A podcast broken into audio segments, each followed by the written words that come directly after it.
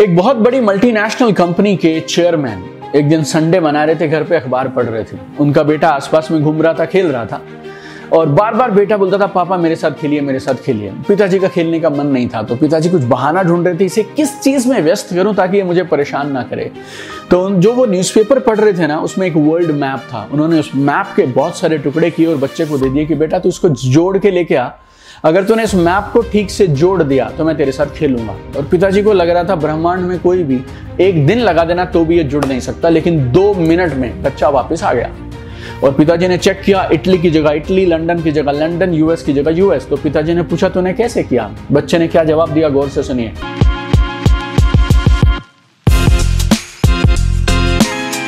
बच्चे ने बोला, ये जो वर्ल्ड मैप आपने मुझे फाड़ के दिया था, उसकी दूसरी तरफ़ एक इंसान का चेहरा था।